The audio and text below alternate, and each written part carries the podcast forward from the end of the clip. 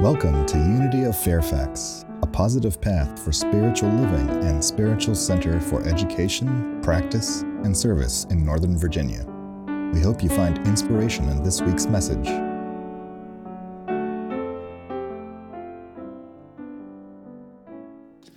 Great joy. Great joy.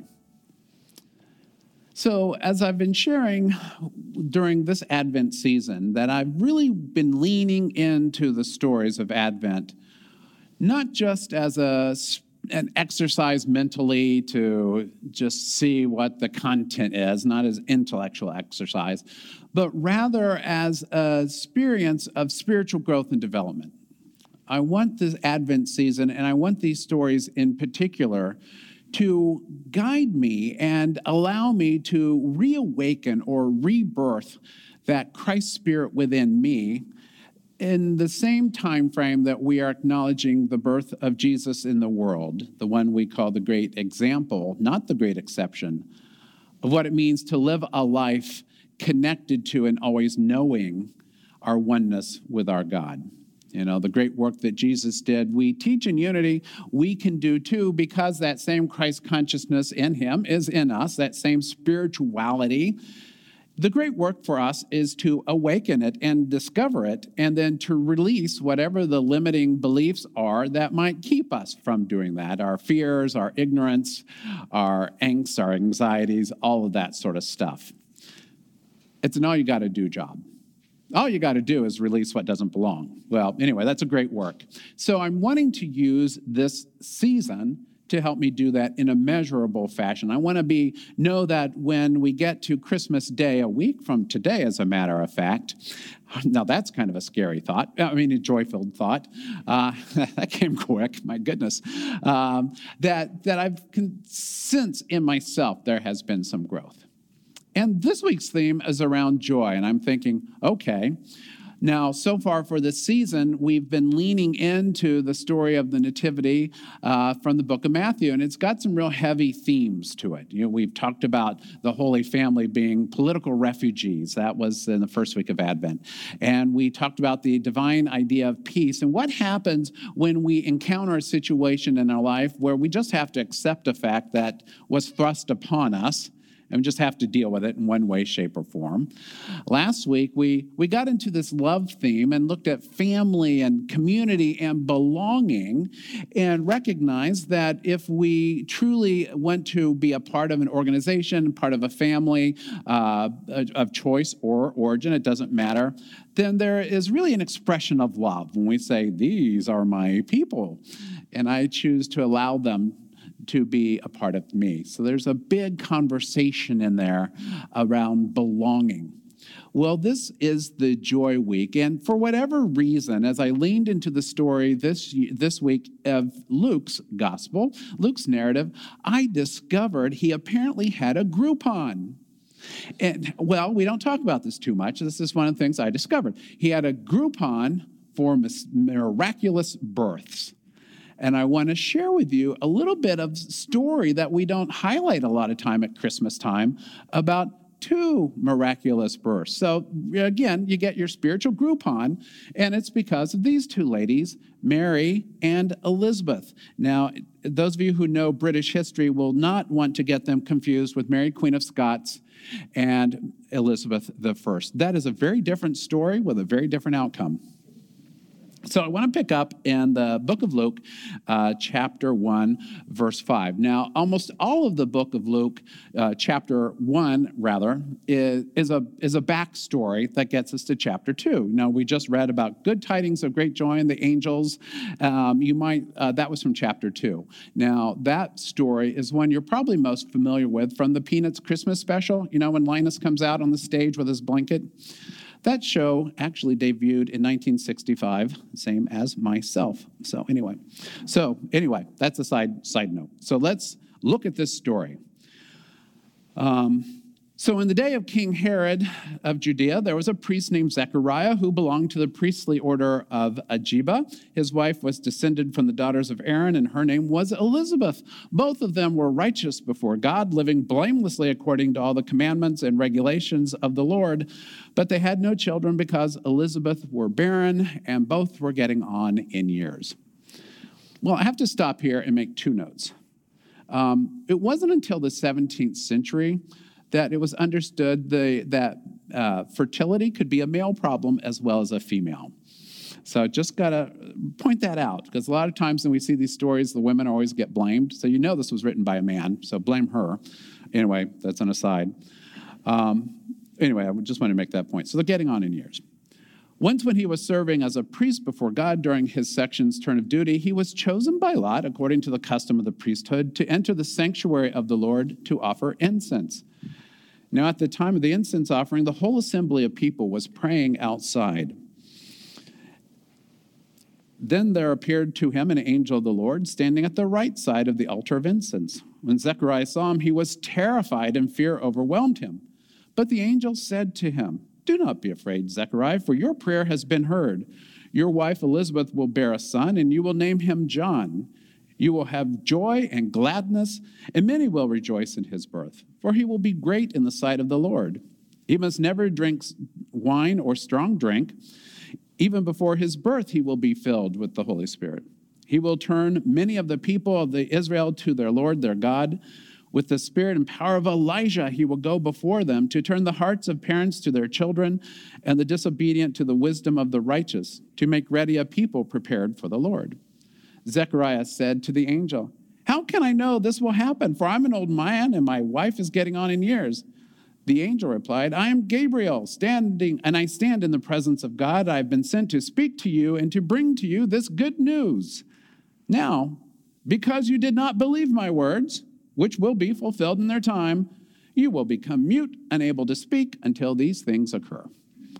Uh, really? So, uh, so I had to think about this, and I'm not.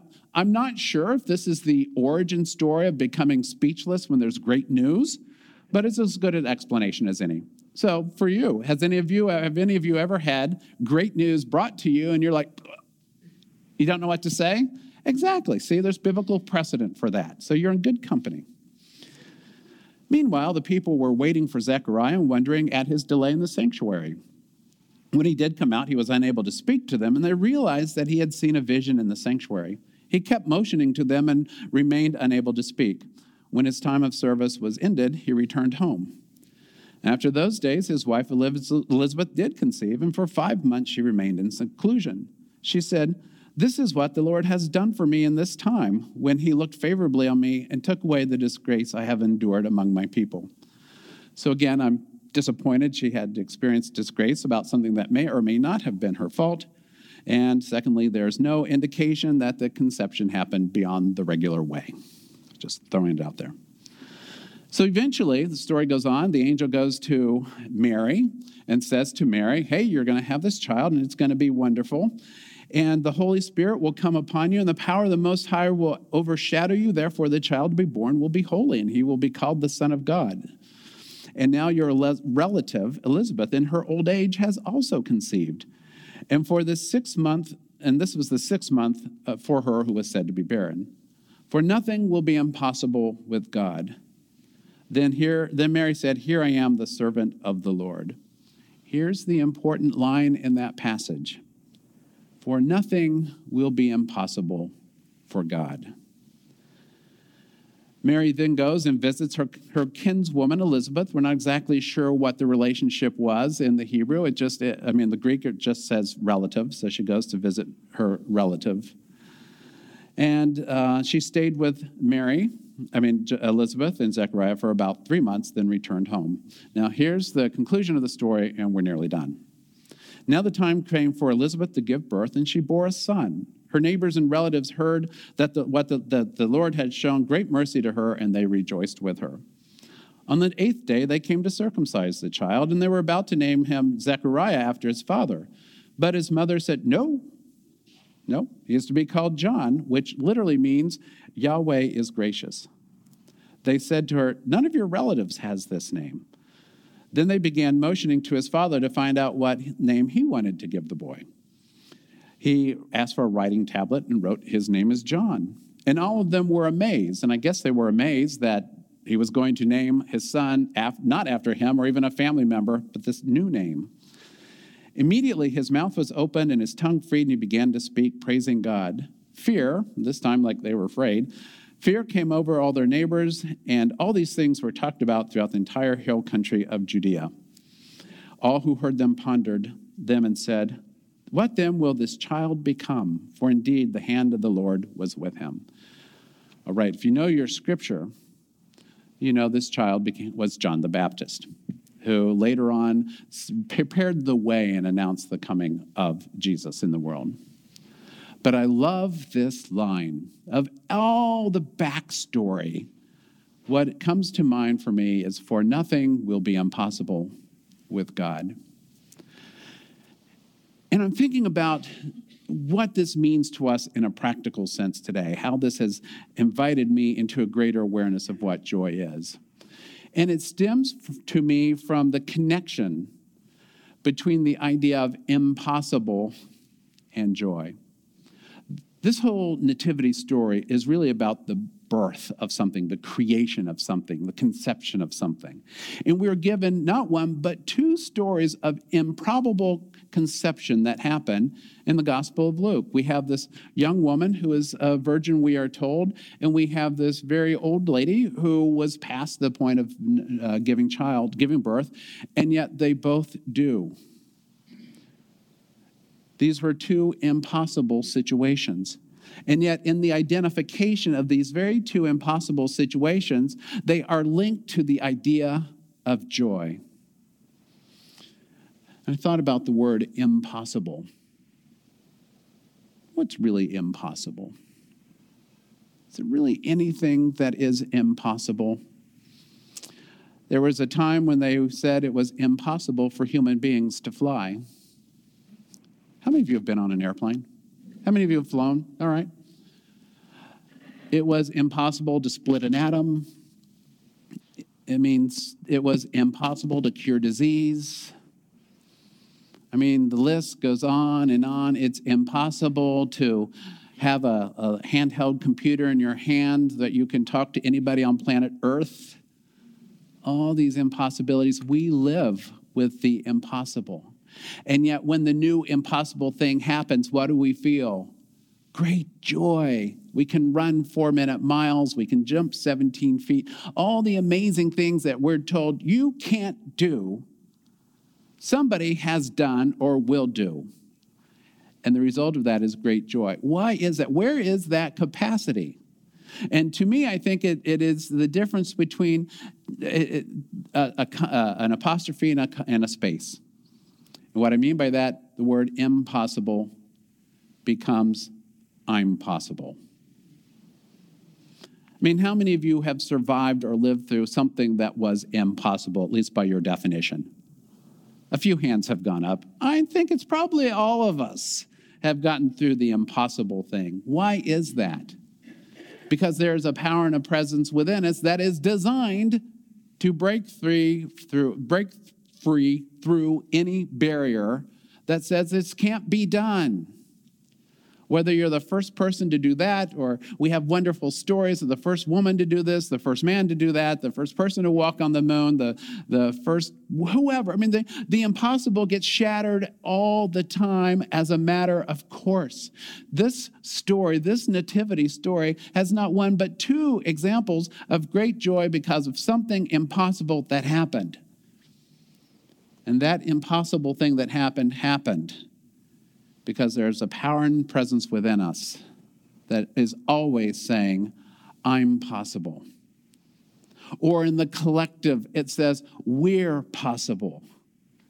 We can do this because we are limitless. Now, the problem is this thing between our ears, our brains, our minds. All too often, we adopt an attitude or a belief a belief system, BS, I abbreviate that, that says, I can't, I'm not enough, this isn't enough, we don't have. It's never been done. Nobody's done it before. Anybody ever hear any of those ideas? It's not the way we do things. I mean, 101 reasons and excuses we give for not being possible. That's the problem with our human minds. We can adopt a viewpoint and a perspective that limits us from experiencing the fullness of life. Christmas is all about the fullness of life, the fullness of belly in my case, but we'll go with that. Fullness of life, the presence, the lights, everything says live life in abundance. And yet, how many of us go around poor mouthing, oh, because of this and because of that and blah, blah, blah, blah, blah, blah, blah. We kill the joy. Rather than saying, well, what can I do? Where can I start to do something?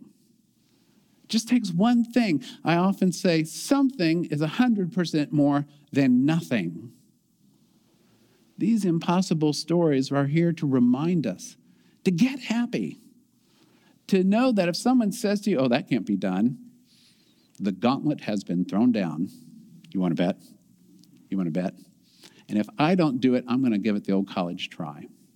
And that's in the big external things, whether it's a, accomplishing a goal or creating a new product, bringing a company to business, uh, finding a new mate, or more importantly, the internal things of recognizing and that we have held a belief about ourselves that says, I'm not enough, I'm not good enough, I can't do it, I'm not capable, nobody loves me, blah, blah, blah.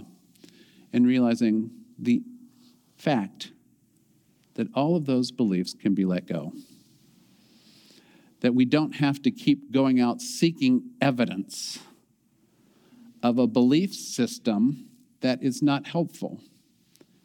You see, that's one of the things that we as human beings do. We, we collectively, I'm not saying anybody in this room, but you might, know people, we adopt a, a belief and then we all go, then we make it a point to live out the consciousness of confirmation bias. Since this is my bias, I'm going to go seek out and prove it. I'm going to prove to you how nobody loves me. I'm going to prove to you how everybody's out to get me. I'm going to prove to you that no, blah, blah, blah, blah, blah. You know what I'm saying? I hope you know what I'm saying, and I hope none of you does that. But when we have those moments of light, when we are awakened, then we can ask ourselves, is that really what I'm doing? And is that what I want to keep doing? And then we go back to that affirmation I am one with the limitless power in the universe. I am that Christ being reborn symbolically every year at this time. And we remember that all these stories, these rebirth stories, are about us. Each and every one of us is born of a virgin, meaning each one of us is born clean and whole and beautiful, without blemish that means that each and every one of us is born with a star over the place we were born as an acknowledgement that this is my beloved in whom I am well pleased. And nothing will ever change that. Nothing. Scriptures are full of stories of the endless quality of divine love and when we recognize that, that we can be that same love incarnate, then we can access the divine joy of this particular theme of this week's Advent experience and be joy filled.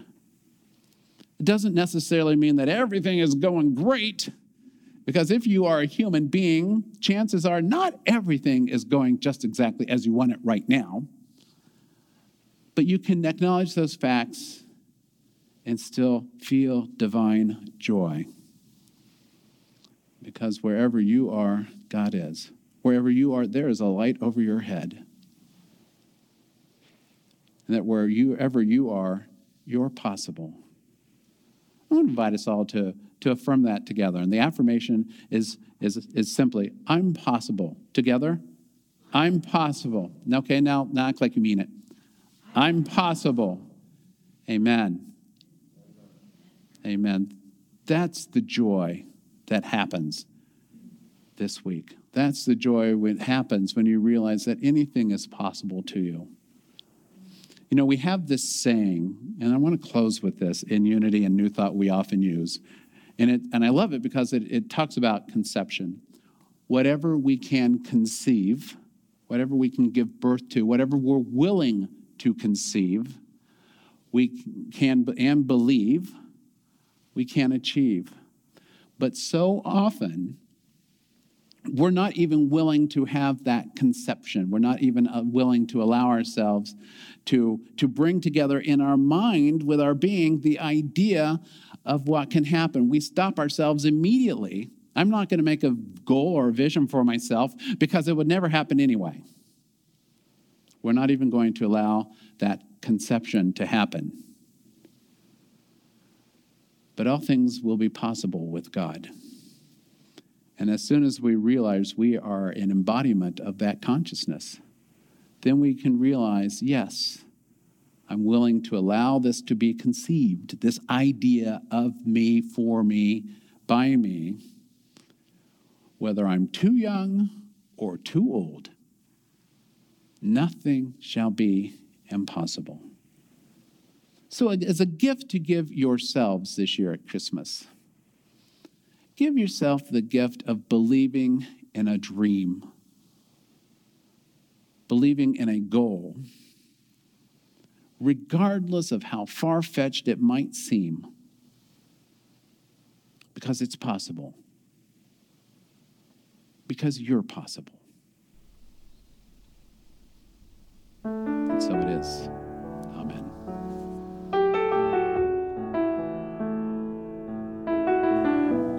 Thank you for tuning into Unity of Fairfax podcast. You're welcome to join us live in Oakton, Virginia, every Sunday at 9 and 11 a.m. Or view our live stream services from our website at unityoffairfax.org. We appreciate our donations to support this podcast to make our message of positive, practical spirituality more accessible to all. See you next time.